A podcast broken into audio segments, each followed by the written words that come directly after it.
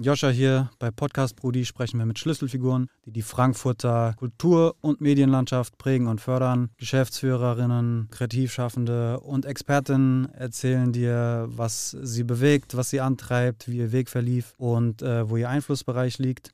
Heute in den Whitefield Studios. Gleich folgt ein Zitat von meinem nächsten Gast, Maximilian Pollux. Dann sind wir schon mitten im Gespräch. Wenn ihr die Infos und Quellen sucht, dann findet ihr die in der Description Box. Schreibt uns, wie ihr es fandet und wen wir als nächstes einladen sollen. Folgt dem Kanal, lasst einen Daumen hoch da. Viel Spaß damit. Podcast Brudi. Das sind ja Dinge, die ich eigentlich gelernt habe, die man nicht macht. Mhm. Dumme Fragen stellen und eine Kamera jemanden hinhalten dabei auch noch so. Und ich kann nur sagen, ey, Frankfurt war immer gut zu mir. Mhm. So, also ne, das, früher hat es mich beschützt. Als 14-Jähriger hätte auch Schlimmeres passieren können. Mir ist hier nie was passiert. Ich bin irgendwie immer unbeschadet wieder weggekommen. Und jetzt als, als Medienschaffender kriege ich super viel Liebe aus dieser Stadt. Also sei es Cool. vom HR und sei es von der Straße. Podcast Brudi. Herzlich willkommen zu Podcast Brudi Nummer 49. Ich freue mich, meinen nächsten Gast begrüßen zu dürfen, Maximilian Pollux. Ja, hi. Schön, dass ich da sein darf. Vielen Dank für die Einladung. Wie geht's dir? Mir geht's gut. Ich bin äh, immer gerne in Frankfurt. Sehr schön. Ähm, du bist Autor, du bist Podcaster, du bist äh, YouTube-Creator, du bist Anti-Gewalt-Trainer. Ähm, dein Gesicht, das sieht man äh, im SWR, im ZDF, bei der ARD, auf Vox, bei Arte, beim HR, bei TV Straßensound bist du vorbeigeflitzt, beim Leroy, ähm, bei Hyperbowl, bei Beast Kitchen. Also äh, wenn man sich irgendwie im Medienkosmos ähm, bewegt, ist es schwer, an dir vorbeizukommen. Ähm, schön, dass du heute da bist und uns deine äh, Geschichte äh, ein bisschen näher bringst Mhm. und wie du dorthin gekommen bist, wo du gerade bist. Aber die Fragen, die ich zu Beginn jedem meiner Gäste stelle, ist einmal, was dein Frankfurt-Bezug ist und äh, was dein Hip-Hop-Bezug ist. Und lass uns doch gerne mit dem Frankfurt-Bezug starten. Also mein Frankfurt-Bezug hat einen Wandel gemacht in den letzten Jahren. So mein erster Frankfurt-Bezug ist natürlich, ich war ein junger Dealer in Nürnberg irgendwie und dann ist immer so dieser Mythos Frankfurt gewesen, so in den 90ern. Weißt, äh, damals war die Taunusanlage, glaube ich, noch nicht mal geräumt. Mhm. Das war unvorstellbar. Also für Drogentouristen. unvorstellbar, was, also für einen Bayer, so Mhm. unvorstellbar, so eine offene Drogenszene, wo irgendwie tausend Leute wie bei Braveheart irgendwie so aufeinander so äh, rumhängen. Ähm, und ich weiß noch, dass ich damals mit dem schönen Wochenendticket bin ich immer nach Venlo gefahren. So, von 13 bis 15 habe ich das eigentlich fast jedes Wochenende gemacht. Mhm. Dann konntest du für 35 Mark, äh, konntest du da irgendwie hoch und runter fahren, musstest aber alle zwei, drei Stunden umsteigen, also Mhm. Regionalbahn nur nutzen. Und dann war immer, auf der Rückfahrt war Frankfurt immer der Punkt, an dem du nicht weitergekommen bist. Weil es halt zeitlich nicht besser ging. Du bist so Freitagnacht oder beziehungsweise Samstag früh losgefahren und Samstagabend warst du dann wieder in Frankfurt, weil die Reise Mhm. einfach so lange gedauert hat. Mhm. Und dann musstest du dort vier, fünf Stunden warten. Ah, Und dann standest du aber mit Taschen voll. Also ich hatte jetzt nicht irgendwie 10 Kilo, sondern es waren dann halt, weil ich war so klein, ich hatte ja kein Geld. Hatte Ich irgendwie 100 Gramm, manchmal nur 70 Gramm oder so von Weed oder Hasch. Und dann damit die Nacht in Frankfurt übernachten. Und ich wusste ja nichts über das Bahnhofsviertel damals. Ich, ich wusste nur, ey, irgendwas stimmt mit Frankfurt nicht. Wenn du hier rausgehst, ist irgendwas stimmt hier nicht. Und dann da immer so vier, fünf Stunden die original Nidderstraße mich rumgetrieben, so weil ich ja nichts wusste. Ich kannte mich ja Ja. nicht aus. Es gab kein Google Maps oder so. Du bist einfach so raus, hast halt versucht, nicht von den Cops zu kontrolliert zu werden. mhm. Und dann, sobald der erste Zug gefahren ist, Richtung, Richtung dann Aschaffenburg oder Würzburg, dann wieder in der Früh rein im Bahnhof und weiter halt. Und ich muss ey, Frankfurt ist krank. Ja, wenn man nur, nur den Hauptbahnhof kennt, dann äh, kann sich dieses Bild schnell als 14-Jähriger, irgendwie ergeben. weißt du? Ja, safe. Und äh, das war so lange der Bezug. Dann kam die Haft. Ich war ja dann irgendwie von 21 bis 31 in Haft. Kam dann raus und bin nach Mainz gezogen. Mhm. Und extra Mainz so ein bisschen, weil das so eine ruhige Stadt ist, irgendwie der, der, der Vibe so friedlich ist. Und da war immer so, ja, okay, warum, es gibt keine offene Drogenszene in Mainz, warum? Weil die Leute wandern ab nach Frankfurt. Also Mhm. kein, kein Junkie wird in, in Mainz bleiben, macht gar keinen Sinn. Und auch zum Feiern, die Leute gehen von dort dann, wenn sie hart feiern wollen, gehen sie nach Frankfurt. Und dann kam jetzt letztes Jahr der Hessische Rundfunk. Und wir haben zusammen ja ähm, eigentlich drei Folgen über Frankfurt gedreht. Mhm. Ne, einmal äh, ähm, Fußball bzw. Gewalt im, im, um Fußball herum. Wie, das war so mit so einem ähm, Bernacle. Mit dem Bernacle Kämpfer. Boxkämpfer. Goscha, Grüße gehen raus, der ist äh, Frankfurt-Legende so. Ähm, dann auch noch äh, über die Bahnhof, also über das Bahnhofsviertel haben wir eine Folge gedreht. Mhm. Und dadurch hat sich dann natürlich noch mal geändert. Dann komme ich plötzlich so als Journalist Mhm. und, und, und schaue mir das alles an und, und halt Leuten eine Kamera ins Gesicht und was, was das sind ja Dinge, die ich eigentlich gelernt habe, die man nicht macht. Mhm. Dumme Fragen stellen und eine Kamera jemanden hinhalten dabei auch noch so. Und ich kann nur sagen, ey, Frankfurt war immer gut zu mir. Mhm. So, also ne, das, früher hat es mich beschützt. Als 14-Jähriger hätte auch Schlimmeres passieren können. Mir ist hier nie was passiert. Ich bin irgendwie immer unbeschadet wieder weggekommen. Und jetzt als, als Medienschaffender kriege ich super viel Liebe aus dieser Stadt. Also sei es Cool. vom HR und sei es von der Straße so. Ja. Also beim HR hast du ja nicht nur diese Dokus gedreht, sondern warst auch bei ähm, Deutschrap Ideal. beim Deutschrap Simon Ideal, im- beim Simon Grüße auch. Ähm, Zu Gast. Immer gerne. Also ich, wie gesagt, Straße hier ist sehr, sehr lieb zu mir und Medien hier auch. Geil. Ja, also ich denke, Frankfurt ist sowieso auch das Einzugsgebiet. Also wenn ich sage mit Schlüsselfiguren aus Frankfurt, dann meine ich auch irgendwie 40 äh, Kilometer drumherum und dann ist da Mhm. Mainz dabei, Hanau, Darmstadt, das ist alles irgendwie Du, wenn ich einem, Einzugsgebiet. wenn ich einem Kanadier beschreibe, wo ich wohne in Deutschland, sage ich Frankfurt, also, ne? Ja. nahe an Frankfurt. So, ah ja. Frankfurt, ja, I know Frankfurt. Ja, so, das ist, also für mich eine der drei Städte Deutschlands. So, nicht, meine ich nicht böse an die anderen, aber Was Ja. sind die anderen zwei? ja, Berlin halt. Und dann können, Nürnberg. kann sich jetzt, nein, Nürnberg nicht halt. Äh, Nürnberg nicht. Eigentlich ist es Hamburg, machen wir uns nichts vor. Ah, Berlin, Hamburg. Ah, Manche nehmen Köln noch mit rein, aber ich sag Berlin, Hamburg, Frankfurt. Nice. Ähm, dann wissen wir, was dein Frankfurt-Bezug ist. Mhm. Was ist dein Hip-Hop-Bezug? Hip-Hop-Bezug ist, es war Soundtrack für mein Leben. Mhm. So immer. Also der, der Podcast, den würde es nicht geben, wenn es die Hip-Hop-Kultur nicht Mhm. geben würde, Mhm. weil die daraus aus der Idee erwachsen ist, Leuten aus dem Bereich eine Plattform zu geben und jetzt hat sich das geöffnet. Ähm, also für mich war das auch auf jeden Fall so äh, mein Feld, um das zu finden, was ich machen will Mhm. und halt auch um ganz viele Sachen zu sehen und auszuprobieren, die ich dann vielleicht in Zukunft nicht mehr machen will. Mhm. Oh, sorry, ich bin dir ins Wort gefallen. Nee, gar nicht. Ich, ich erinnere mich, ich weiß ja noch, wir, ich weiß nicht, ob du den Leuten noch sagst, wo, woher wir uns eigentlich kennen. Äh, erzähl mal. Also wir haben uns, wir haben, wir kennen uns, ich weiß nicht wie viele Jahre schon, aber es sind eher fünf, Könnte sein, ja. so fünf Jahre. Kieleck, dein Buch war schon draußen. Ich kann nicht genau sagen, wann es rausgekommen ist, aber ich würde mal sagen vier, fünf Jahre. Und wir haben, wir haben uns kennengelernt auf einer Blabla-Car-Fahrt. Ich war der Fahrer, hab meinen Bulli äh, Ja, das ist ein Bulli, gestellt genau. Und du bist in Berlin eingestiegen. Ich bin in Berlin eingestiegen. Ich weiß nicht mal, ich kann dir heute, ich könnte dir nicht für eine Million Euro sagen, was ich in Berlin gemacht habe. du warst auf irgendeinem Workshop.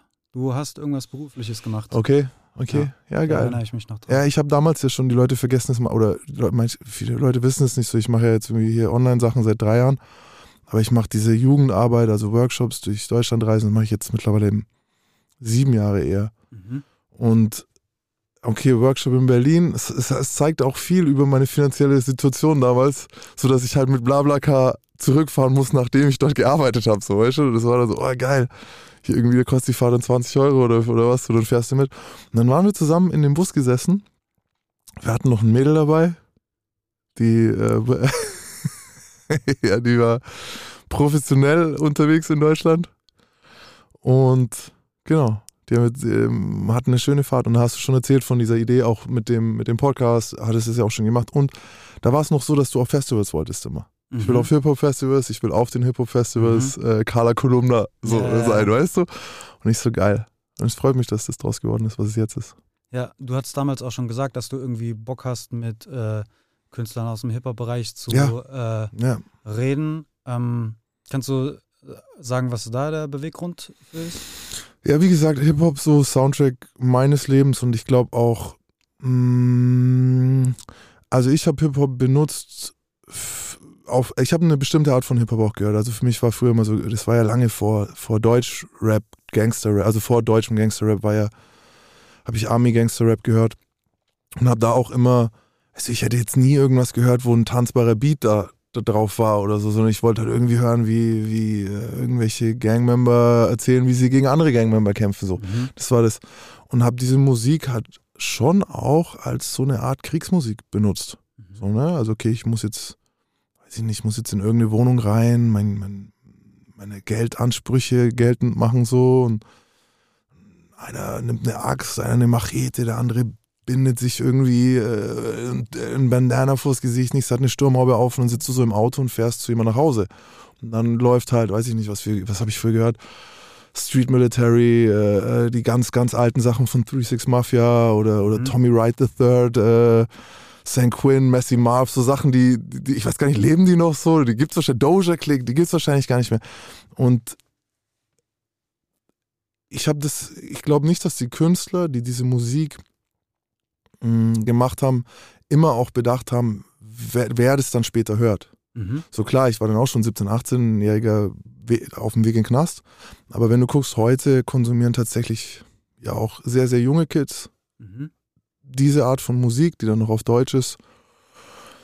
Und eifern dem dann so ein bisschen nach. Wir hatten, ich glaube, der größte, am klarsten zu sehen war es mit so, Leu so Liedern wie jetzt Teledin oder so. Mhm. Weißt du? So, Mhm. wo jemand, der das selbst konsumiert und halt es in seiner Lebenswelt präsent hat, ein so krass geil, brauchen wir nicht sagen, dieser Song ist zu krass eingängig. Weißt du, das ist so wirklich, ich kann ihn jetzt, ich habe kein Musikgefühl und ich kann ihn jetzt, ich weiß, wie er geht.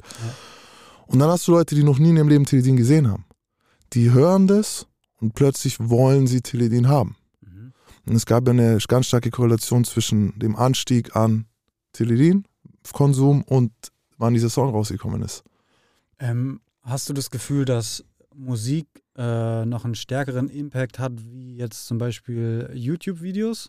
Weil, ähm, wenn wir jetzt einfach das mal abstrahieren, Mhm. sage ich mal, und sagen, äh, Musiker sind Creator und Leute, die YouTube-Creator sind, sind ähm, eben auch Creator. Mhm, mhm. Ähm, warum ähm, oder gibt es da, einen- gibt's da einen Unterschied, deiner Meinung nach? Also ich, ich, ich, ich sehe eine, eine kleine Verantwortung bei allen äh, Künstlern, ob du Filme machst, ob du äh, YouTube-Videos machst, ob du Musik machst. Das Ding mit Musik, es sind zwei, drei Sachen, die sich verändert haben. Das eine ist, wie konntest du früher Musik konsumieren? Du brauchtest eine CD oder eine Kassette oder irgendwas und musstest dann, äh, das war alles nicht ganz so einfach, das den ganzen Tag zu konsumieren. Mhm. Heute ist es ja wirklich, du kannst 24 Stunden Sound hören. Einfach, das war früher gar nicht so möglich, außer du bist halt zu Hause gehockt, aber du konntest nicht, Mhm. das war nicht so einfach wie jetzt. Mm, Das ist das eine, also die, die Art, wie konsumiert wird und wie viel, Mhm. hat sich ein bisschen verändert.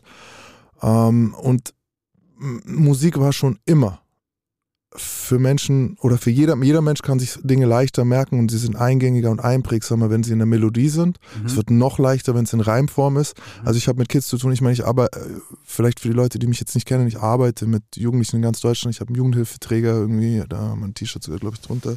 Sicht, Sichtweisen? Sichtweisen.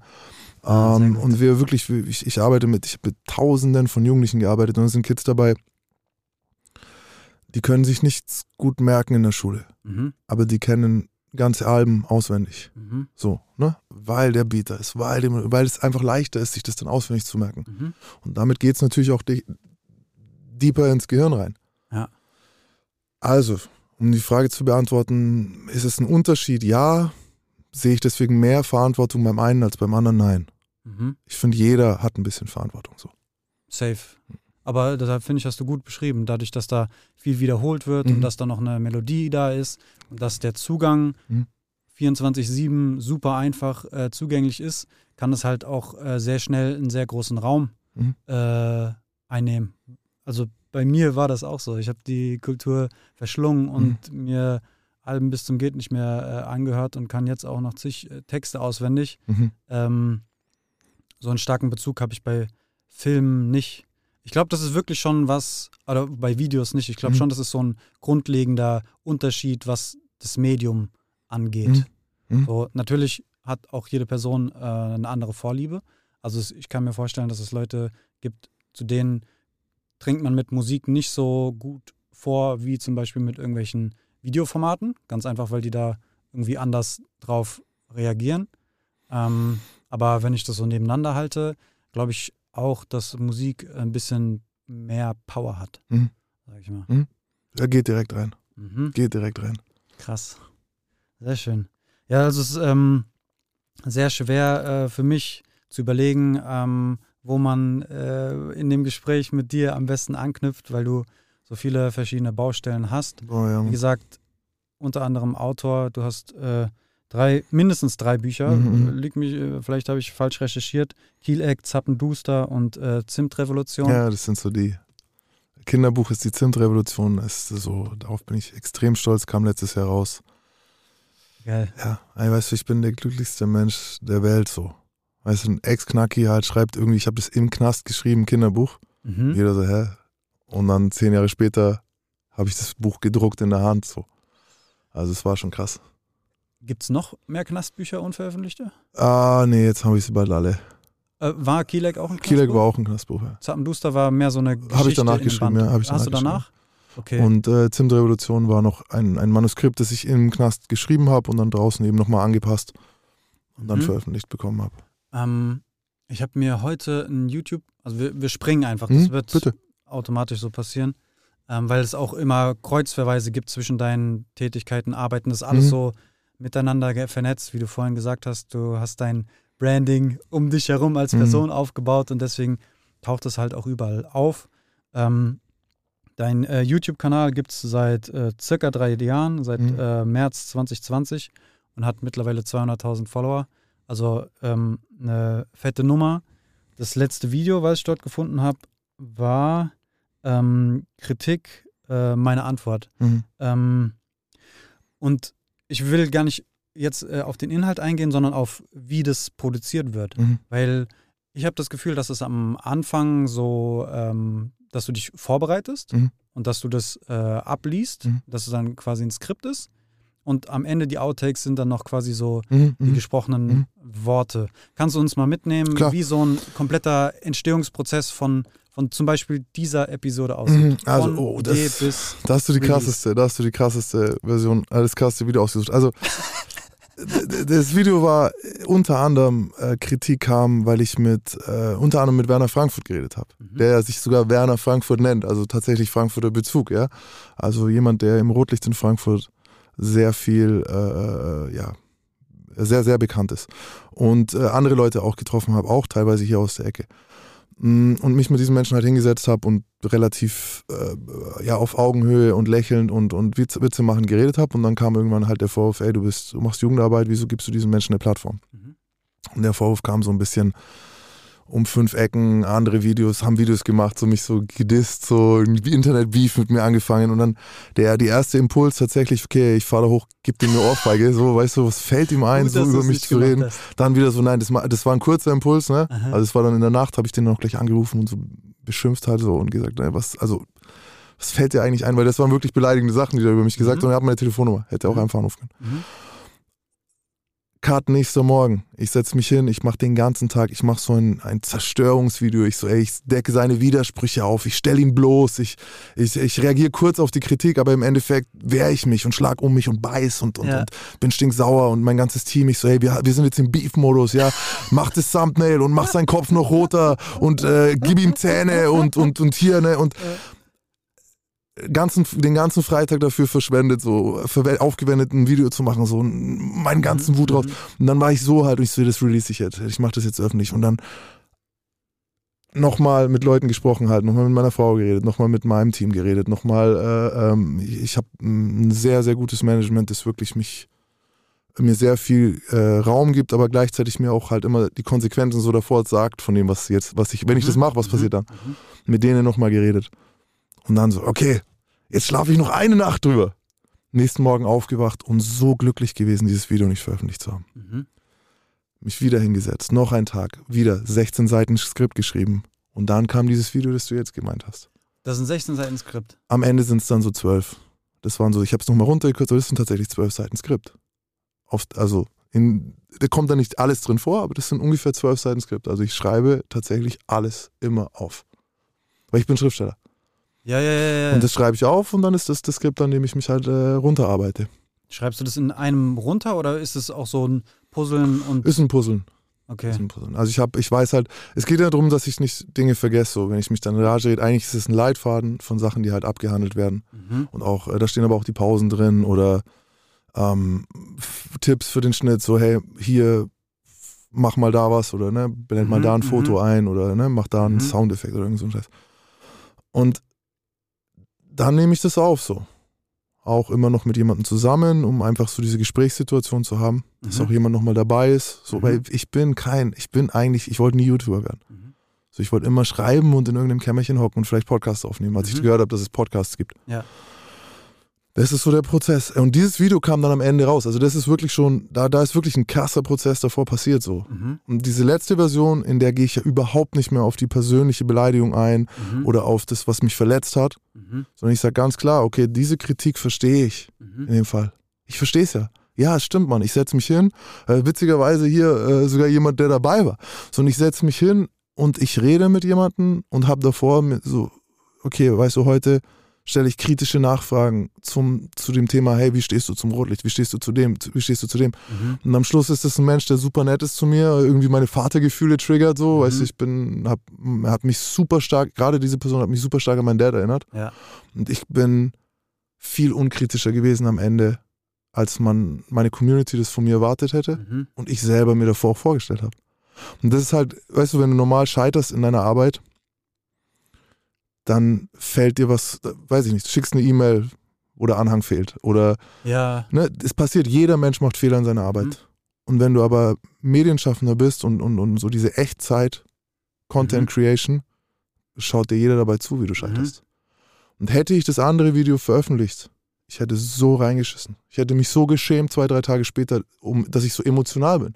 Weil das, was ich dem anderen vorgeworfen habe, ist, ey, du machst ein Video, anstatt mich anzurufen. Mhm. Als Antwort mache ich ein Video oder was. Mhm. Weißt du, und ich, mir ist es nicht mal bewusst gewesen in dem Ja. Moment. Und dann habe ich aber geschafft, irgendwie die Bremse reinzuhauen, auf die Kritik einzugehen, ist komplett auch für mich eingeordnet. Das war die Geschichte hinter diesem Video. Ähm, zwei Sachen. Einmal, was deinen Anspruch angeht und das andere, wie das Team ist, das sich darum Mhm. betreut. Ähm, du meintest irgendwie, die Community hat den Anspruch an dich, dass du Mhm. da äh, kritischer bist. Wie äußerst du dich oder wo, äh, wie äußert sich das oder woran machst du das fest? Weil ich habe mir das jetzt nicht angeguckt, Mhm. aber ähm, sind da jetzt mehr Hater als Leute, die das trotzdem feiern? Weil ich sehe dich in der Rolle ja auch als ein Kurator. Mhm. Also du hast Mhm. nicht nur das Einzelgespräch, wo Mhm. du dann deinen Ansprüchen oder den Ansprüchen der Community oder einfach den zwischenmenschlichen Ansprüchen gerecht werden willst, sondern du hast auch noch den Kanal, Mhm. den du über eine Zeit aufbaust, Mhm. auf den, zu dem nicht ein Gast äh, zu, äh, zu Besuch kommt, sondern ganz viele Gäste. Und dann hast du vielleicht einen Werner Frankfurt, der ist an der, an dem Ende des Spektrums und dann hast du eine Person, die ist am komplett gegenüberliegenden Ende de, des Spektrums.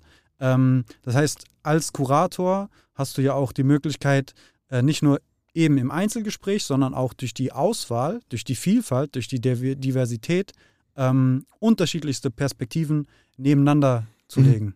Jetzt habe ich, glaube ich, zwei Sachen vermischt. Nee, aber das, ich, ich kann es dir ein bisschen trennen. Das eine ist, ja, und wenn du das Gesamt, die Gesamtschau meines Kanals anschaust, kann keiner sagen, ich bin kriminalitätsverherrlichend oder, ne, da ist es ganz klar. Mhm. Also wenn man die Gesamtschau ansieht. Ähm, dennoch lege ich tatsächlich verschieden Maß an. Das ist mir bewusst. Das ist ein, ein Ding, was an mir ist. Und es liegt daran, was war ich denn früher? Ich war ein Gangster. Mhm. So, ich hatte eine Affinität für Leute, die so leben. Und nur weil ich heute verstanden habe, dass das halt, dass das kein guter Weg ist und dass der Weg viel mehr Leid produziert als Positives und dass du, wenn du als Gangster dein Leben lang gelebt hast, du am Ende halt eigentlich meiner Meinung nach versagt hast. So, und auch das, was du hinterlässt, nichts Gutes ist. Und ne, die Waagschale des Lebens sozusagen Mhm. hast du halt voll nach unten gezogen auf der falschen Richtung. Das ist meine Meinung. Trotzdem ist so ein kleiner Teil immer noch drin. Mhm. Ne? Und wenn ich mit so Leuten rumhänge, bin ich viel weniger kritisch, als würde ich jetzt mit jemandem reden, der rechtsradikal ist. Mhm. Da habe ich überhaupt kein Verständnis für. So weißt du, da kann ich dann auch viel kritisch sein, kann ich sagen, wie, glaub, wie glaubst du denn sowas? Das ist doch Mhm, scheiße, was glaubst du denn? mhm, mhm. Aber wenn dann jemand sagt, naja, du, ey, pf, Deal, ich gebe den Leuten noch nur, was ich will, so, was sie wollen, so, Mhm, weißt du, und dann sage ich, naja, äh, äh. Und gleichzeitig ist das, ich spüre das selber. Ich Mhm. spüre dann selber so, ah, da musst du mehr, da, das musst du mehr, musst du mehr machen. Und die Community, Ah, du, du hast einfach selber. ich habe, es ist, es ist Ja. selbst, es ist selbst. Ich bin mein schärfster Kritiker, auch wenn man das nicht sieht, weil natürlich nur ein Teil, also ich filme mich nicht, wenn ich abends Selbstzweifel habe. So macht Mhm. gar, also manchmal sage ich es in der Story oder so, aber das, die, das macht viel mehr aus, als die Leute ja mitkriegen. Mhm. So, also ich bin mein Kritiker und wir sind damals rausgegangen vom Werner und haben im Auto gesagt, ey, das, der war zu sympathisch. so, weißt du, ich kriege ihn nicht, ich habe ihn nicht gekriegt und ich glaube aber in dem Gespräch, das off-Camera stattgefunden hat, habe ich Mhm. trotzdem was bei ihm angestoßen. Mhm. So, und das ist ja auch was, aber das sieht dann halt auch wieder keiner. Also meinen eigenen Anspruch habe ich dann nicht erfüllt. Und äh, die Community, ja, klar, jetzt bei dem einen Video gab es ein paar mehr Downvotes, weil Leute von außerhalb gekommen sind. Wir haben halt eben diese Bubbles und so. Mhm. Aber es ist mir eigentlich scheißegal, ey. Oder wenn das Video, alle sind gegen das Video und wenn ich fein damit bin, ist mir das so richtig egal. Mhm. Nur ist mein eigener Anspruch. Ja. So, und den habe ich da nicht erfüllt. Und das zweite ist so dieses Team an Leuten. Ich habe mir ein Team gesucht oder aufgebaut über die Jahre, die wirklich, da ist keiner dabei, dem es um Geld geht. Da ist keiner dabei, der sagen, also wir müssen alle essen, aber da ist keiner dabei, der sagt, ey, wir brauchen äh, so und so viel, damit wir uns einen Lamborghini kaufen können oder wir, wir wollen da, mach doch da eine Werbepartnerschaft mit McDonalds, mal. Ich bin Vegetarier, ich bin Veganer, Alter. Ich, ich werde auf gar keinen Fall, die können mir, kannst du, die können eine Million Euro auf mich schmeißen. Und ich kann, ich würde zwar sagen, boah, ich würde sie echt gerne nehmen, brauchen wir nicht lügen. Ich so, boah, hier sind meine Taschen, aber wisst ihr was, ich kann sie nicht nehmen. Weil für mich seid ihr halt so wirklich nah am Teufel, so, also ich kann sie nicht nehmen. Mach äh, Pommes-Werbedeal. Ja. Pommes only. Da muss, aber auch selbst da äh, muss ich halt, äh, ich würde nur mit Unternehmen zusammenarbeiten, wo ich halt irgendwie mag, so, weißt du? Und das sind so Sachen, da sind alle in meinem Team sind so drauf, da ist keiner dabei, der, und als diese Situation war, gehen wir das erste Mal in drei Jahre Medienkarriere auf ein Online-Beef ein. Mhm. So waren alle so in dem Team, mach nicht. Mhm. Aber wenn du machst, kämpfen wir mit dir halt. Mhm. So, ne, du hast recht in der Sache, wir stehen hinter dir. Wenn du das unbedingt willst, stehen wir hinter dir. Aber trotzdem hat jeder gesagt, mach's nicht so. Also, Also ihr seid ja trotzdem drauf eingegangen, aber nicht in der ersten Genau. ursprünglichen emotionalen Ebene, äh, äh, Art und Weise, sondern eben in einer reflektierten. genau. Ich bin auf die. Kritik eingegangen, aber Ja. nicht auf den Beef. Ja. Weil tatsächlich war das ja, im Endeffekt ist es ja, Leute wollen es ja auch. Wenn du guckst, ganz, ganz, es gibt eine Industrie mittlerweile, die davon lebt. Also es gibt Reaction-YouTuber, die leben vom Mhm. Streit anderer YouTuber so. Mhm. Und von diesen Insta-Lives, wo dann einer dem anderen Köln-Verbot gibt, ja. Mhm. Du darfst hier nie wieder her, ich mach ganz, dieses ganze Bundesland zu. Und ein Teil von mir, das ist wieder dieser kleine Teil von früher, der, der sagt, ey, da bist du gut drin. Mhm. La, mach ruhig, Ah, weil du okay, bist okay, gut drin. okay. Ich habe Ja. früher äh, Streit mit Waffen ausgetragen. Ich kann auch einen Online-Beef austragen. Ja. Und dann denke ich mir aber so, wo ist denn der Mehrwert dahinter? Ja, es produziert Klicks oder vielleicht auch Reichweite. Und ich denke mir, äh, diese Art von Klicks will ich nicht, diese Art von Reichweite will ich nicht. Ich will genau wie ich im, im echten Leben versuche, was Positives um mich rum zu schaffen. Mhm. Und das weißt du, ich meine, du folgst Mhm. du kennst mich seit Jahren so. Ich werde ich nicht online anfangen, Mhm. mit Negativität zu Mhm. arbeiten. So. Ja, dann wirst du halt bekannt für etwas, für das du nicht stehen willst. Uch, So, also es macht dann Ugh. in dem Sinn keinen Sinn. ist auch peinlich, Mann. Es ist peinlich. Also ich finde das, ich finde das super spannend, weil du als du bist ein Autor, du bist ein Geschichtenerzähler. Mhm. Ähm, du bist aber auch ein Mensch und eine Person. Aber jedes Mal, wenn du vor die Kamera steppst, hast du äh, eine Geschichte Mhm. mit Anfang, Mhm. äh, äh, Dings, Gesprächsdynamik, Hel Ende, Pointe. Heldenreise. You know jeder, ich ich schreibe jede Woche eine Kurzgeschichte. Es ist so. Ähm, und äh, da erzählst du ja auch Geschichten. Mhm. Und du erzählst immer wieder Geschichten und ähm, ähm, benutzt Begriffe, um Leute, Personen einzuordnen, damit die Zuhörer das ähm, äh, verstehen können Mhm. so und bedienst sich dann auch irgendwie aus einem Vokabular, was so äh, gesamtgesellschaftlich eben äh, vorhanden ist. Mhm. Also du sagst dann der, der Gangster oder Mhm. der Zuhälter, Mhm. obwohl das halt irgendwie eine Persönlichkeit vollkommen unzulänglich ähm, Mhm. beschreiben Mhm. kann. Ähm, wie, wie, also weil ich stelle mir das übertrieben ähm, schwer vor, einmal so mit äh, der Vergangenheit, die du nicht, also die einfach ein Teil von dir ist Mhm. so, ähm, aber natürlich auch jetzt so die, die soziale Arbeit und das Creator-Ding, quasi das so umzubiegen quasi, so transformieren, äh, sage ich mal, ohne dass es irgendwie ähm, sich entkoppelt Mhm. von dir und gleichzeitig auch irgendwie eine neue Geschichte zu erzählen, sage ich mal. Also, dass du quasi nicht trapped bist in deinen In meiner in dein- Vergangenheit. in ich sagte dein- in meiner Vergangenheit Vergangenheit. und ja. in deinen eigenen Geschichten. Ja, ja, ähm, äh, das ist ein ganz, ganz viel hast du da beschrieben, was natürlich eine Problematik ist. Dann ist wieder die Frage, bei sowas, wenn, wenn, wenn auch wenn ihr, die sich das jetzt anschauen, in solchen Konflikten gef gefangen sind oder in solche Konflikte reingeraten, wo man irgendwie mehrere Rollen ausfüllen muss. Mhm. Das kennt jeder, weißt du, sei es der, die Frage äh, Hausfrau, Mutter, geil im Job, äh, jetzt auch noch irgendwie äh, äh, sportlich äh, will man ja auch noch sein Mhm. und so, oder, oder, ob- oder als Dude, weiß ich nicht, tausend Sachen. Ähm, mir hilft es dann immer wieder, wenn ich mich dran erinnere, was wollte ich eigentlich? Wo will ich denn eigentlich hin? Mhm. Ne, weil es geht ganz schnell, dass du sagst, oh, jetzt bin ich bei Funk, jetzt bin ich beim Hessischen Rundfunk, ey, ich glaube, ich bin Reporter. Mhm. Ich wollte kein Reporter sein. Wenn ich Reporter hätte werden wollen, hätte ich äh, eine Reporterschule besucht. Nee, keine Ahnung, weißt du, dann hätte ich halt einen ganz anderen Weg eingeschlagen. So. Mhm. Ich habe, äh, da muss man sich dann manchmal erinnern, was wollte ich eigentlich? Was macht, dass ich mich gut fühle? Was sind die Dinge, ohne die ich nicht leben möchte? Mhm. Und dann kann man wieder schauen, okay, ah, ein bisschen mehr von dem Anteil zu finden. Bei mir ist eins der großen Probleme, dass ich immer, mich hat Fringe-Themen immer interessiert, mich hat Kriminalität immer interessiert, mich haben kaputte Menschen immer interessiert, bin selber einer, so, also kaputt. Menschen mit Narben, Menschen mit Macken, hat mich immer interessiert. Jetzt hast du das Problem, wie kriegst du das zusammen mit einer Jugendarbeit, ähm, die nicht verherrlichen soll, die nicht anspornen soll, die keine Ideen in diese Richtung geben soll, sondern eigentlich die Leute ja zu was anderem bringen soll. Da habe ich für mich ein paar Mechanismen, an die ich mich versuche zu halten. Das ist zum Beispiel keine Gangstergeschichte ohne Appell. Mhm. So, weißt du, also ich würde niemals meine Geschichte, wenn jetzt jemand kommt und sagt, wir verfilmen deine Geschichte, wir machen einen Ga- einen Gangsterfilm draus, Mhm. und ich habe das Gefühl, das ist ein Gangsterfilm, wo, wie jetzt Scarface, wo am Ende ich selber gesagt habe, boah, ich will so sein wie Tony Montana, dann mache ich den Scheiß nicht. Mhm. Da muss mehr drin sein, da müssen mehrere Appelle kommen, die dich erinnern, ey, das ist ein Scheißweg. Mhm. Deswegen siehst du auf meinem ganzen Kanal, also ich glaube, äh, über die Geschichten, die ich mein Leben erzähle, ist keine einzige dabei, die einem Lust macht, kriminell zu werden. Mhm. Das ist so der, der, die Waggon, der, das Balance-Spiel. Und dass ich dadurch weniger Abonnenten oder Zuschauer habe, als ich haben hätte können, ist mir auch klar. Mhm. So. Es ist ein äh, spannender, ich würde es schon fast Konflikt nennen, weil auch die Leute, die ich in den Podcast einlade, sind Leute, ich nenne sie Schlüsselfiguren. Mhm. Ähm, das heißt, es sind nicht allerweltsgeschichten. Das ist nicht äh, jemand, der einfach nur Angestellter ist. Mhm. Auch da nichts Despektierliches dagegen so.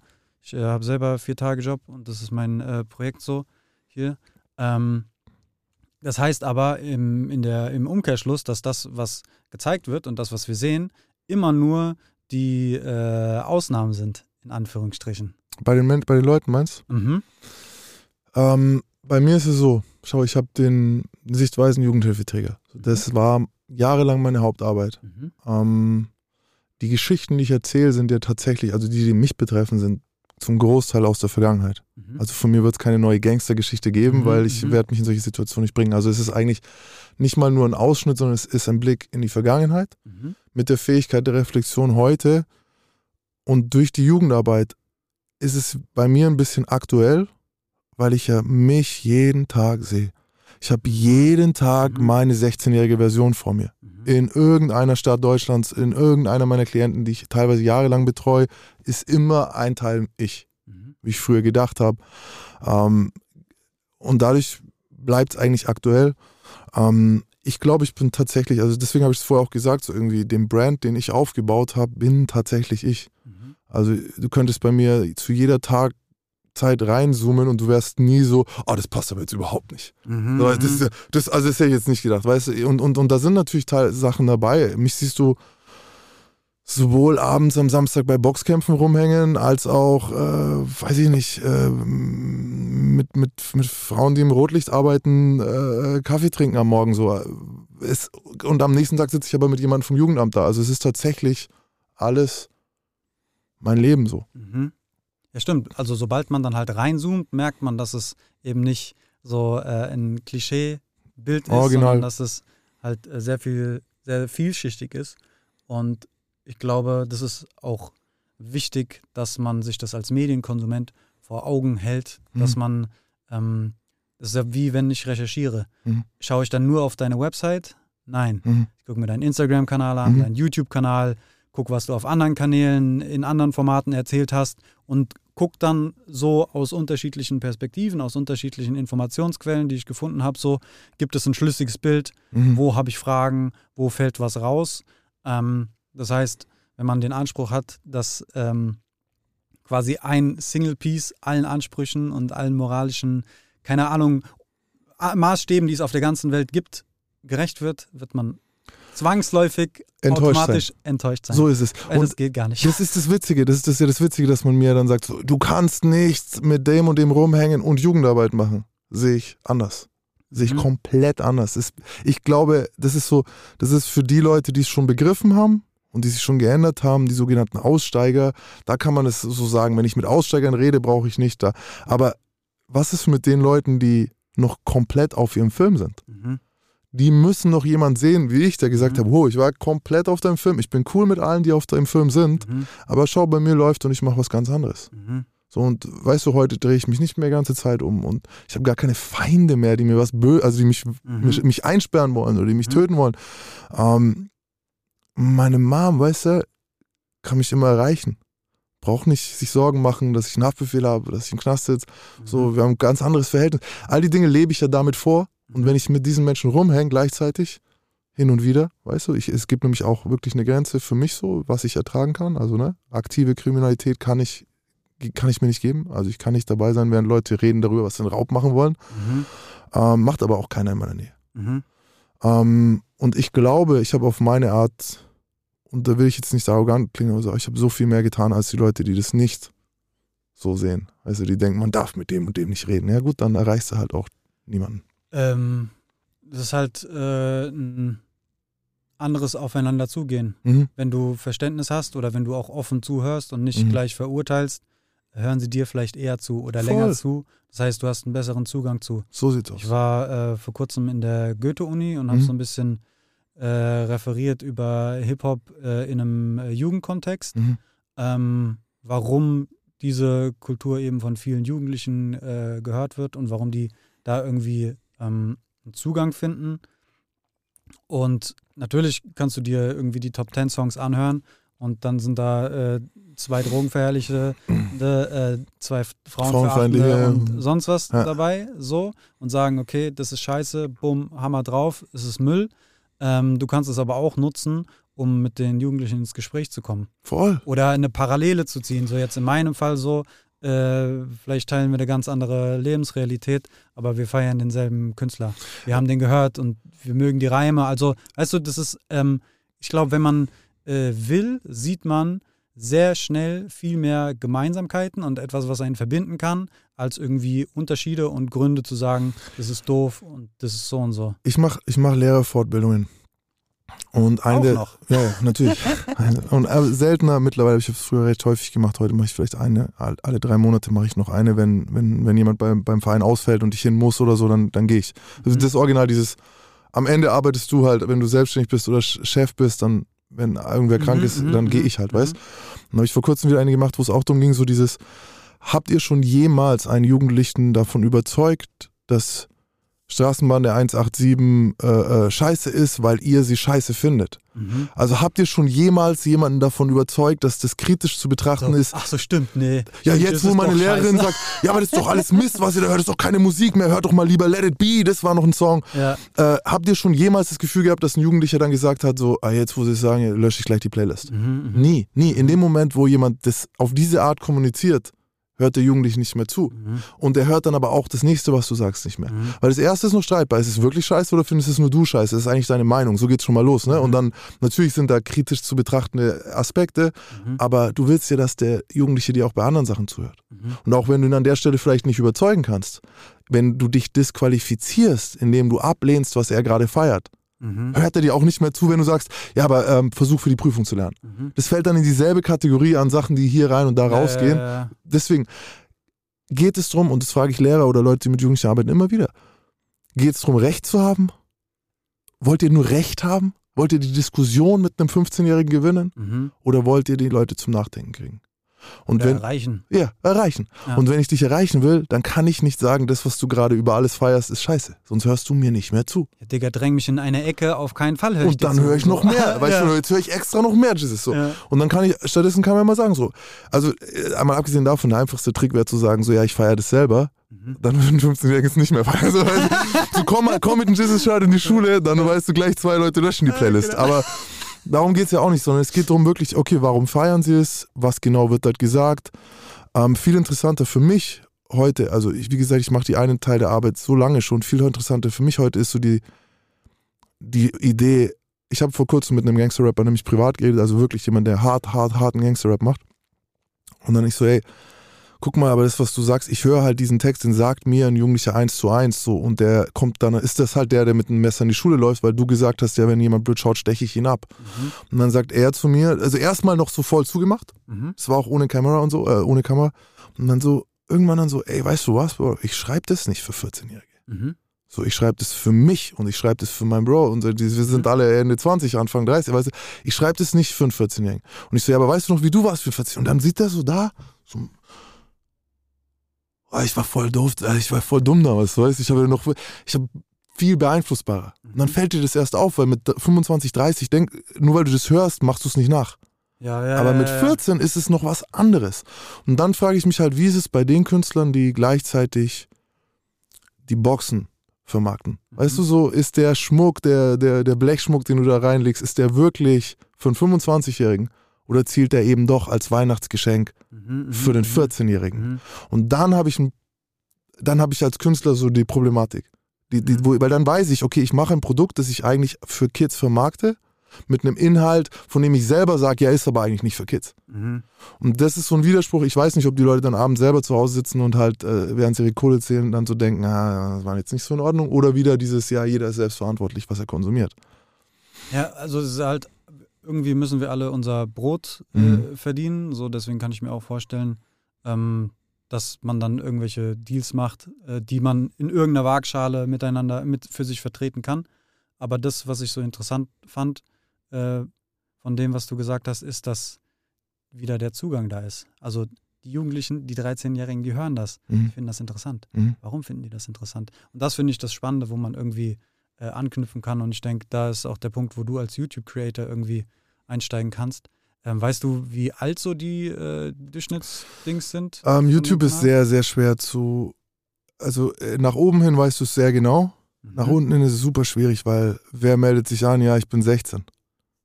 Ah. Weißt du? Ah, okay. So, also die Leute, deswegen bei mir geht es halt, diese, Mhm. diese Gruppe 18 bis 24 ist extrem groß, Mhm. Aber ich wette, dass davon die Hälfte nicht 18 ist. Okay. Weißt du, äh, weil ja, ja. Keiner, oh, ich melde mich jetzt bei YouTube an, aber ich gestehe, dass ich 16 bin, Ja, so und nicht, dann kriege ich gesperrt auf 18, dann Ja, konnte, ja. das macht kein Mensch. Also, und du hast auch, äh, als es mit dem Anmelden losging, ähm, das ist ja ein paar Jahre erst her, da- das konntest du dann sogar an den Zahlen belegen, dass Leute gelogen haben, weil irgendwie alle so gemacht haben, dass sie jetzt 18 sind und jetzt sind diese Leute alle in der nächsthöheren Gruppe schon, macht aber keinen Sinn von dem Content, den sie kreieren. ja, Das ja, zeigt, ja, also du bist keine 30, so, sondern du bist halt 20. Und deswegen sind die Zahlen da nicht ganz wirklich aussagekräftig. Aber die größte Gruppe ist tatsächlich bei mir äh, diese, diese äh, ich würde sagen, zwischen 20 und 30. Mhm. Ähm, kannst du kurz zusammenfassen, was so der Antrieb ist, der hinter deinen Büchern, hinter den YouTube-Videos, hinter den Podcasts, hinter deiner ähm, sozialen Arbeit steht? Äh, verschiedene Antriebe, so, ne? Wenn ich jetzt sage, okay, der YouTube-Channel hat damals angefangen, weil die Schulen zu waren Mhm. in der Corona-Zeit. Mhm. Es gab kein, gar keine Workshops mehr in Schulen. Mhm. Okay, wie, wie erreiche ich jetzt Jugendliche so? Mhm. Gar nicht mehr. Und dann hat damals jemand zu mir gesagt, mach doch YouTube so. Mhm. Und äh, Leroy war dann zu der Zeit, habe ich kennengelernt. Und der hat gesagt, ey, mach einen YouTube-Channel, das, was du machst, hat so noch keiner gemacht. Ich so, okay, komm, mach ich halt. Ähm, das war wirklich damals nur, weil man mir gesagt hat, ey, du wirst nie wieder in einer Gruppe in Schulen arbeiten dürfen. Die Schulen werden für immer zu sein. Es wird nie wieder einen Saal voll Schüler geben. So, das Mhm. war ja wirklich die Corona. Wir haben am Anfang gedacht, das war's jetzt. Mhm. Jeder Speaker hat gedacht, das war's. Mhm. Äh, die haben mir gecancelt, in, dem, in, in zwei Wochen haben die mir, glaube ich, für ein Jahr Aufträge gecancelt, Mhm. die ich alle vorbereitet hatte. Das war so ein richtiger, ich war am Boden. So, Mhm. weißt du, ich habe gerade den Verein, wir, haben, wir müssen von irgendwie das finanzieren. Das war, war wirklich äh, krass. Und aus dieser Not heraus habe ich YouTube begonnen. Mhm. Mm, Die Bücher haben einen anderen Grund. Die Bücher haben, ich bin Autor, Mann. Ich muss schreiben, um Dinge aus meinem Gehirn zu kriegen. Ich muss schreiben, um manche Sachen zu definieren. Und deswegen kommen die Bücher raus. Und äh, das letzte sind die Podcasts. Da würde ich wirklich sagen, äh, ich habe einen True Crime Podcast bei Podimo, der ist, da rede ich über Serienmörder, da rede ich über äh, Gangster. Da, da ist viel weniger Appell drin. Mhm. Da ist viel weniger auf Jugend, Jugendarbeit gezielt, das ist einfach so, weil ich halt True Crime selber feiere Mhm. und ich mir gedacht habe, ich möchte den besten True Crime Podcast machen, den ich mir vorstellen kann. Mhm. Und da war eher der Anspruch. Also es sind lauter verschiedene Ansprüche. Okay. Und wenn, wenn du so äh, die, die, die Jugendarbeit Mhm. oder deinen Verein äh, irgendwie betrachtest, was ist da der, der Grund dafür, dass du den ge- gegründet hast? Äh, Tatsächlich witzigerweise, jetzt cool, dass du sagst, weil genau witzigerweise ist es derselbe Anspruch, wie, wie, den ich beim True Crime Podcast hatte. Ich wollte die bestmögliche Jugendarbeit machen.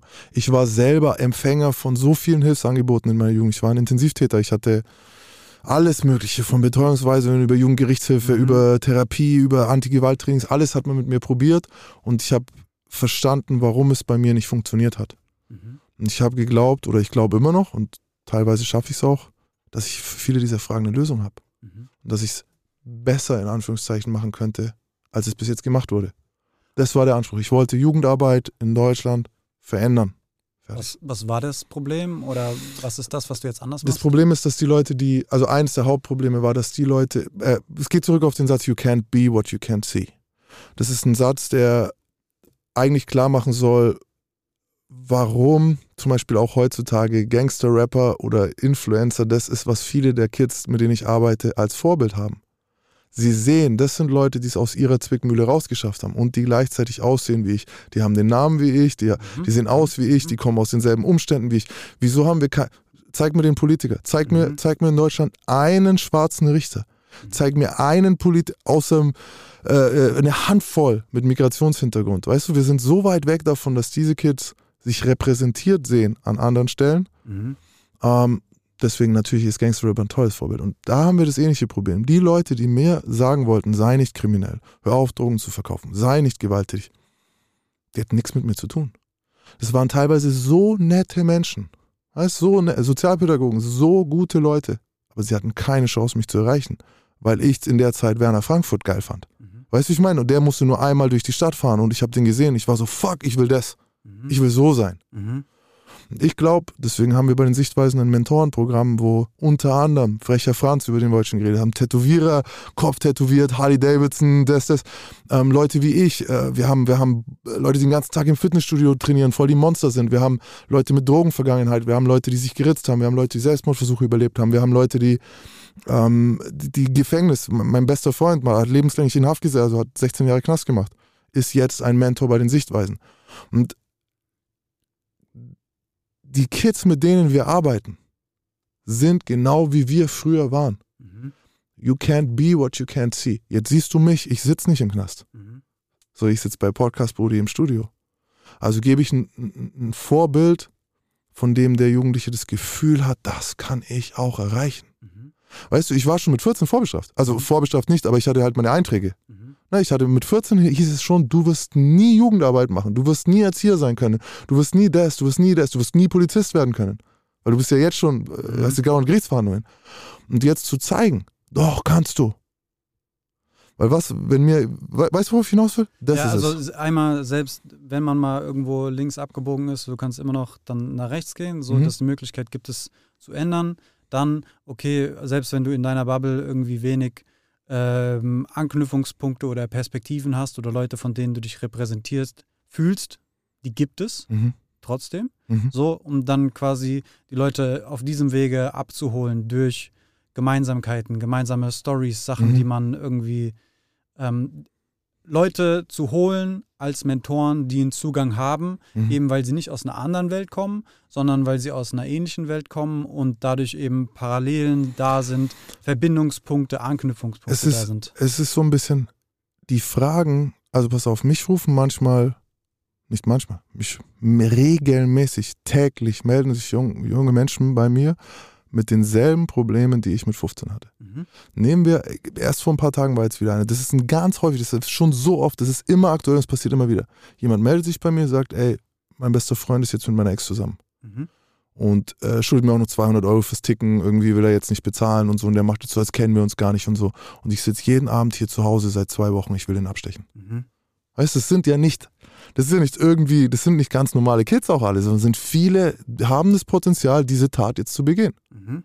Und wen ruft er an? Wen fragt er? Geh mal zu deinem, Sozial geh mal zu deinem Sozialpädagogen und sag, ja, ich würde den gerne abschicken. Der sagt, nein, mach das doch nicht. Das hat doch gar keinen Sinn. Da ruinierst du ja nur dein Leben. Da kommen all diese rationellen Gründe, die ja wahr sind. Mhm. Aber es wird gar nicht, der, dieser Mensch hatte vielleicht nie das Gefühl, selber jemand abstechen zu müssen. Mhm. Weil gekränkte Ehre, weil das. Oder äh, geht zu seiner Mom, sagt der das. Die sagt, ach, andere Mütter haben auch schöne Töchter, lass sie doch gehen. Es gibt, es ist schwer, jemanden zu finden, der wirklich versteht, was gerade in diesem Kind los ist. Der sagt mir, und in dem Moment kann er die Tat schon nicht mehr begehen. Weil das Erste, was ich sage, ist, das ist dein Ernst? Mhm. Du weißt, dass ich zehn Jahre im Knast bin und jetzt kündigst du mir einen Mord an. Mhm. Eigentlich müsste ich jetzt zur Polizei gehen. Kann ich aber nicht, weil ich nicht, äh, weil, ich, weil das würde gegen meinen Glauben verstoßen. Mhm. Weißt du, dann habe ich einen, der gibt mir so viel. Ich habe so einen ganz anderen Winkel. Du kannst diese Tat jetzt nicht mehr begehen, das ist dir klar, weil du mir davon erzählt hast. Und jetzt lass uns drüber reden, wie du aus dieser Schleife rauskommst. Mhm. Schau mal, was für ein mächtiger Winkel. Mhm. Und der so, oh, Bruder, ich wollte dir jetzt keinen Ärger machen. Ich so, hast du aber jetzt. So, ja, aber ich wollte eigentlich sowas nicht gemeint. Ich wollte dir nur, ja, aber jetzt, jetzt sitzen wir zusammen in dem Boot. Ja. Diese Tat geht nicht mehr, ist es dir klar? Ja. Ja, Bruder, ich wollte dich, tut mir leid, dass ich sie mit reingezogen habe. So, weißt du, und schon ein, ein, ein Winkel, der in der sozialen Arbeit davor nicht mehr Existenz war. Aha. Und den haben wir aufgemacht dadurch. Geil. Also es ist einfach ein fehlendes, fundamentales, fe- funda- fehlender fundamentaler Baustein im ganzen Komplex der sozialen Arbeit, Richtig, der da quasi Richtig. erschaffen wurde. richtig. Und es geht nicht um Sozialarbeiter zu ersetzen, wir haben Sozialarbeiter eingestellt. Mhm. Bloß wir ba- bauen Tandems zwischen Ex-Usern, Ex-Tätern, Ex-Opfern Mhm. und Sozialarbeitern an die zukünftige Generation ran. Fertig. Geil. Ähm, krass, krass, krass. Kannst du uns beschreiben, wie du als Geschäftsführer funktionierst, beziehungsweise wie dein Team aussieht? Wer, welche, welche Leute sind da Ah, Chef ist Um meine Frau. herum? Chef von allem ist meine Frau so. Also sowohl von mir als auch von einer anderen, die Cat. Ich glaube, sie ist Sicht, Sie Sichtweisen-Mitgründerin, ist oder? Sichtweisen-Mitgründerin, sie ist Sichtweisen-Vorsitzende, sie ist Sichtweisen-Boss. Mhm. Ähm, noch dazu ist sie Boss von, von meinem Einzelunternehmen als Maximilian Pollux. Also sie hat, äh, sie kennt alle, hat die Fäden von allen Sachen in der Hand. Ähm, dann haben wir Sozialpädagogen, wie gesagt, gelernte Sozialpädagogen bei den Sichtweisen. Ich habe gelernte äh, Video Creator im, im, bei mir im Unternehmen. Du hast mit der Caro gesprochen in deinem letzten Video. Die Caro ist, äh, ist, ist, ist Fotografin, Mhm. ist Mediendesignerin, glaube ich, gelernte und, und Fotografin. Dann ist noch die Julia, die bei mir den Schnitt macht. Ich habe viele Frauen um mich rum. Mhm. Und ja, Also zwei Videomenschen, ja. deine, deine Frau als, äh, wie soll ich sagen, als Marionetten. Pu- Puppen, Puppenspielerin, als Chefin, so, die, die hat wirklich auch äh, den Kalender im Blick und alles. Genau, dann halt ein Management, das wirklich die Termine macht. Und Ich habe hier einen Robert Kindermann. Robert Kindermann von Flow, äh, der sitzt in Hamburg. Das ist so der, der halt, äh, weißt du, ich habe jetzt bei Funk zum Beispiel, ich, ihr könnt euch nicht, man kann sich nicht vorstellen, wie komplex das war, eine Funksendung an den Start zu kriegen. Also du musst da, wir haben ein Jahr lang gepitcht im Grunde. Mhm. So, das Programm heißt übrigens Aufbruch, wenn ihr wollt, Aufbruch bei YouTube eingeben, vorbeischauen. Da begleiten wir fünf junge Menschen sechs Monate lang. Mhm. Und dann kommen auch die Leute, äh, warum hast du dich an Funk verkauft? Du bist der, ey, wisst ihr eigentlich, was das für ein Aufwand ist? Wie soll ich sechs, wie soll ich fünf Jugendliche alleine, wie, wer, wer soll das machen? Mhm. Und dann hast du halt eben ein Netzwerk von Leuten, die halt mit den Leuten auch Kontakt halten, die Drehs organisieren, all das, das, das kannst du alleine nicht schaffen. Mhm. Ähm, und warum Funk? Warum nicht RTL 2? RTL 2 wollte tausendmal was mit mir machen. Die wollten Mhm. genau so eine Sache mit mir machen. Mhm. Aber ich weiß, RTL 2 schaut so runter Mhm. Mhm. auf die Protagonisten. Die will sehen, wie die scheitern. Die will sehen, wie die wollen sehen, wie die Drogen konsumieren und am besten irgendwie noch mehr Scheiße haben am Ende als am Ja. Anfang. Und das wollte ich nicht. Ich wollte ein Format haben, wo ich auf Augenhöhe diese jungen, jungen Menschen begleite. Mhm. Und wo jeder, der das sieht, Verständnis kriegt für die Menschen und nicht über die Menschen urteilt. Mhm. Und wer finanziert dir das? Das machen, sorry, aber das machen in Deutschland nur die Öffentlich-Rechtlichen. Mhm. Weil jeder andere will Sensationsgeilen Scheiß. Äh, so, so Ja, ein ja. Schrei äh, und so eine komische Musik, während Ja, du die. Wohnung filmst, Mann. Das will ich nicht und das haben wir auch nicht und wir haben, ich bin sehr, sehr stolz, sehr, sehr stolz auf dieses Projekt so. Mhm. Das geht nur mit den Öffentlichen und um zurück zum Team zu kommen, ich hätte das nie alleine geschafft. Mhm. Da musst du nämlich um über Finanzen verhandeln, da, bin ich nicht gut drin bei sowas. Ich kann nicht einschätzen, was meine Arbeit wert ist. Mhm. Weißt du, ich mache ich mach immer noch einen Großteil von Sachen umsonst, einfach weil ich die Leute mag. Mhm. So, und ein Management, das kann ich auch wirklich jedem empfehlen, der eine gewisse Reichweite hat. Leute, holt euch ein Management und nicht einen Typen mit einer fliederfarbenen Krawatte und einem Lambo, sondern wirklich jemand, der euch sympathisch ist. Einfach weil diese Menschen sind noch, die, die, wenn, ja, machst du heute Abend einen Live-Auftritt? Ja, 500 Euro, ja, ich komme. So, und dann hast du beim Management, der sagt dann einfach 8000 Euro. Und dann sagen die, warte mal, warte mal, warte mal. Und dann sagt er, okay, 4000 Euro, so, weißt du, und das könnte ich gar nie. Mhm. Also, ich, ich könnte das nicht. Also, ich könnte nicht äh, feilschen, um was meine Zeit wert ist oder so. Ja. Ja, aber es ist halt, du, keine Ahnung, du bist. Kann man das irgendwie äh, nacherzählen? Weil ich, ich gehe jetzt einfach mal davon aus, oder du hast auch im Flur erzählt, du hast äh, ein, zwei äh, Festangestellte oder Mhm. wie, wie? Ich habe äh, drei 450 Euro Jobs bei mir selbstständig. Ich habe einen Festangestellten, das ist Julia. Und wir haben bei den Sichtweisen, glaube ich, mittlerweile sechs Leute, die alle mindestens 20 Stunden machen. So, wenn wir nur das äh, nehmen, so, dann hast du schon mal monatliche Ausgaben, die getragen werden müssen. Fast das heißt, 20.000 Euro Fixkosten. So, das heißt, da muss irgendwie auch was reinkommen. So. Ja. Und wenn ich mir überlege, du kommst raus aus dem Gefängnis Ja. bis zu dem Punkt, wo du jetzt stehst und dich finanzieren kannst und Leute um dich herum auch noch finanzieren kannst, kannst du das vielleicht in so Etappen erzählen, wie sich das aufgebaut hat und gab es da so einen Punkt, an dem du gesagt hast, okay, jetzt stehe ich auch. Mhm. Weißt du, wie ich meine? Ich habe am Anfang äh, diese Workshops, zum Beispiel in den Schulen, habe ich für 150 Euro gemacht. Da, wo wir uns getroffen haben, zum Mhm. Beispiel. Ne? Da bin ich nach Brandenburg gefahren für 150 Euro. Bin im Flixbus über Nacht gefahren, weil dieses Ticket nur 7 Euro kostet. Hab geschlafen im Flixbus, bin in der frühen Schule, hab vier Stunden gepowert, hab bin dann mit Blablacar mit Ja, dir zurückgefahren ja, ja, und hatte dann am Schluss irgendwie abzüglich Essen und Ding 70 Euro. So, weißt du, für 24 Stunden Ja, Terror ja, so. Ja, ja. Ähm, irgendwann haben wir dann die Preise ein bisschen angepasst, dann haben wir den Verein gegründet und ab dem Moment habe ich nicht mehr für mich gearbeitet, sondern nur noch für den Verein. Das ist auch jetzt dasselbe. Also steck, wir stecken eigentlich jeden Euro in diesen Verein rein. Mhm. Weil ein gemeinnütziger Verein hat ja kein Produkt, das er verkauft. Du ja, produzierst Pullis, verkaufst Pullis, du kannst ungefähr kalkulieren, du Mhm. weißt, mhm, was du mhm. für Pullis verkaufen musst, um zu sagen, dass du deine Angestellten verkaufen kannst. Wir haben ja kein Produkt. Wir leben Mhm. von Spenden, wir leben von, von, von Mitgliedsbeiträgen. Leute können bei den Sichtweisen Mitglied sein. Dann kann man da ein Beitrag ist ja auch wie eine Spende. Wir leben von den Workshops, die wir geben. Mhm. Dann muss es aber auch jemand machen. Ne? Und Mhm. dann muss es eine Schule buchen. Und dann Mhm. muss es einen Träger geben, der Bock hat, mit dir zusammenzuarbeiten. Und seit diesem Jahr leben wir auch vom Jugendamt. Also wir arbeiten mit dem Jugendamt zusammen, machen Betreuungsweisungen und solche Sachen in, in der Gegend hier. Es ist äh, sehr komplex zu sagen, wann. Ich habe, ey, und dann plötzlich habe ich zwischendrin mal YouTube gemacht und dann hatte ich am Anfang mal einen Monat irgendwie, wo ich äh, irgendwie eine Million Klicks hatte oder so und dann plötzlich äh, von YouTube irgendwie 7000 Euro kriegst du oder so. Ich so, wow, so, weißt du, was mache ich denn? Und dann checkst du erst, okay, warte mal, 7000 Euro von YouTube heißt, du hast am Ende 3500, weil ungefähr als Einzelunternehmer 50 Prozent kannst Mhm. du gleich mal, paf. Mhm. Und äh, ist immer noch geil. Ich so, boah, geil, aber im nächsten Monat sind es plötzlich nur noch 3000 gewesen. Mhm. Dann hattest du zwei, drei Videos äh, mit streitbaren Themen, die nicht monetarisiert werden. Mhm. Plötzlich, er nickt so, er nickt so, ja, das kennen wir sehr gut, so immer nicht monetarisiert. Und plötzlich kannst du, damit kannst du nicht kalkulieren. Also das auch, Leute, wenn ihr Video Creator sein wollt, ähm, stellt euch breit auf, wirklich. Ich kann Video Creatoren kann ich empfehlen, äh, Patreon zu machen. Mhm. Äh, Patreon ist eine Plattform, wo Künstler unterstützt werden. Da unterstützen mich ungefähr 1000 Leute, Mhm. ne, die sagen, hey, ich gebe dir drei, drei Euro im Monat Mhm. oder auch mal 10. Ähm, die hast du dann halt in Anführungszeichen sicher. Das sind Leute, mit denen du in direkten Austausch bist und so. Das habe ich Mhm. auch. Und diese Menschen haben wirklich mich über äh, gebannte Videos, über nicht monetarisierte Videos, über du fährst irgendwo hin, du machst das Video, der Ton ist im Arsch. Mhm. Weißt du, solche Sachen, über all das hat mich, haben mich die äh, Patreon-Supporter, also die Patrons, äh, gerettet. Deswegen vielen Dank an euch alle. Kann ich, würde ich jedem empfehlen. Da kannst du äh, dein, und wenn du am Anfang nur fünf Leute hast, die dich unterstützen, hast du da fünf Leute, die, die jeden, die dich halt da supporten.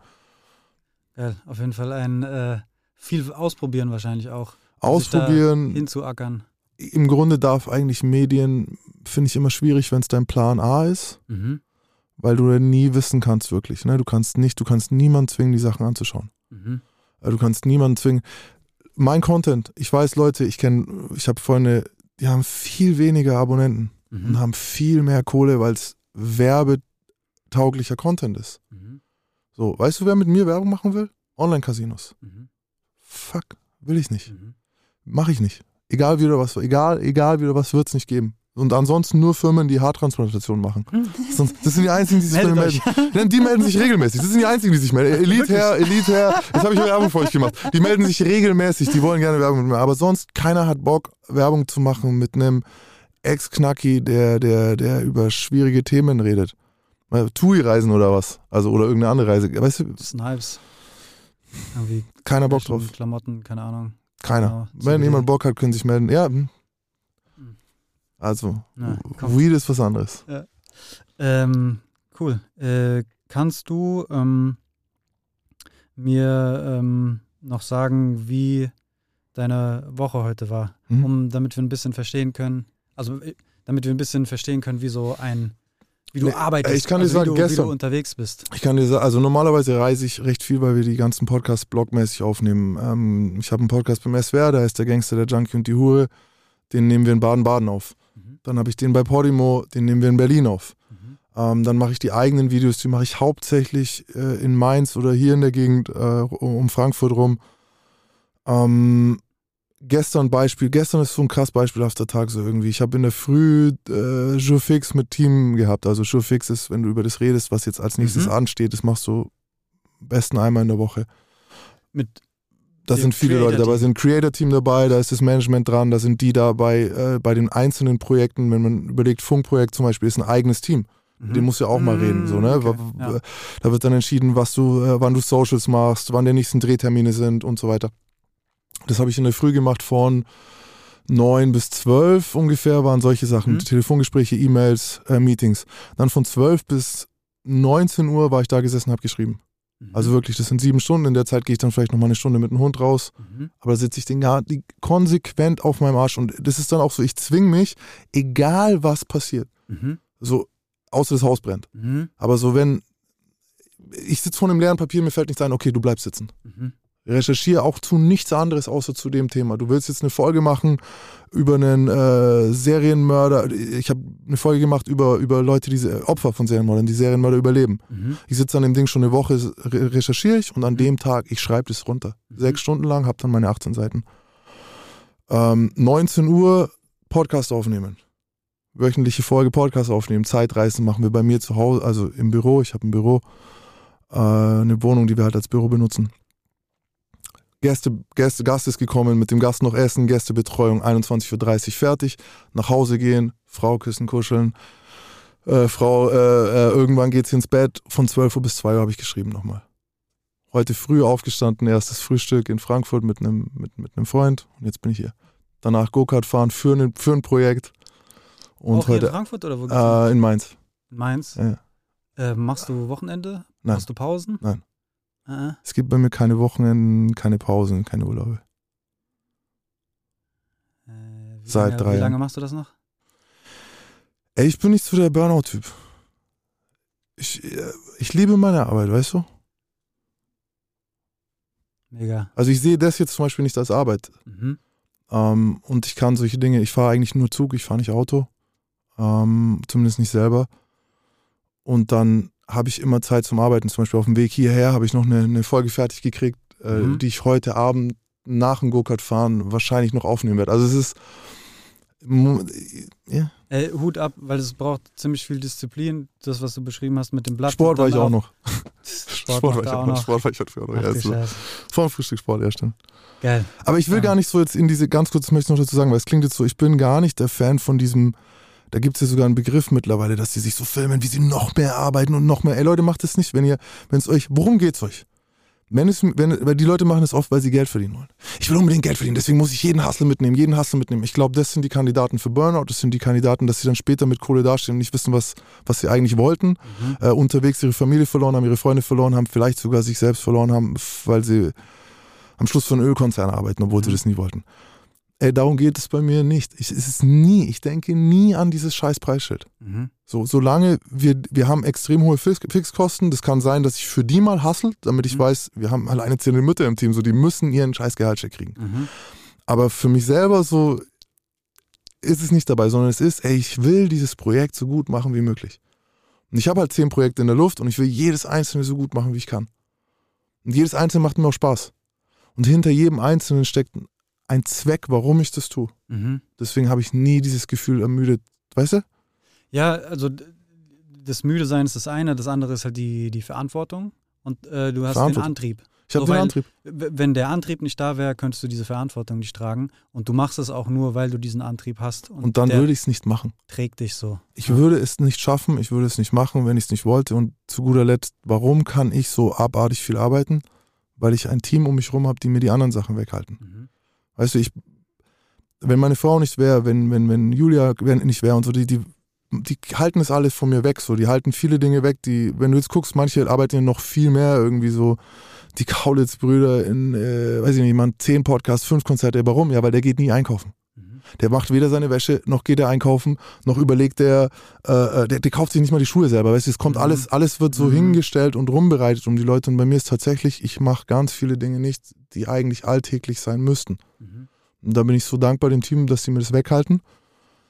Wenn es aufhört, wieder die, die, die, diese, diese, dieses viel Arbeiten, mache ich die anderen Sachen auch wieder. Perfekt. Ähm, die Stunde ist rum. Ja, äh, Maximilian? ging schnell vorbei.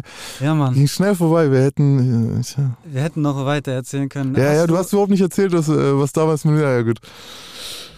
Als wir uns kennengelernt haben, hatte ich äh, äh, Peace in der, in der Brille versteckt damals. Ich war so, du hast es so gesagt, so als wäre das so ganz nebensächlich. Weißt du, ich, ich fahre nicht oft Auto. Das war so eine Ausnahmesituation für mich. Ich wollte das mal ausprobieren, wie das ist, wenn ich mit BlaBlaCar Hm. Leute mitnehme, von Frankfurt nach Berlin Hm. und von Berlin nach Frankfurt zurück.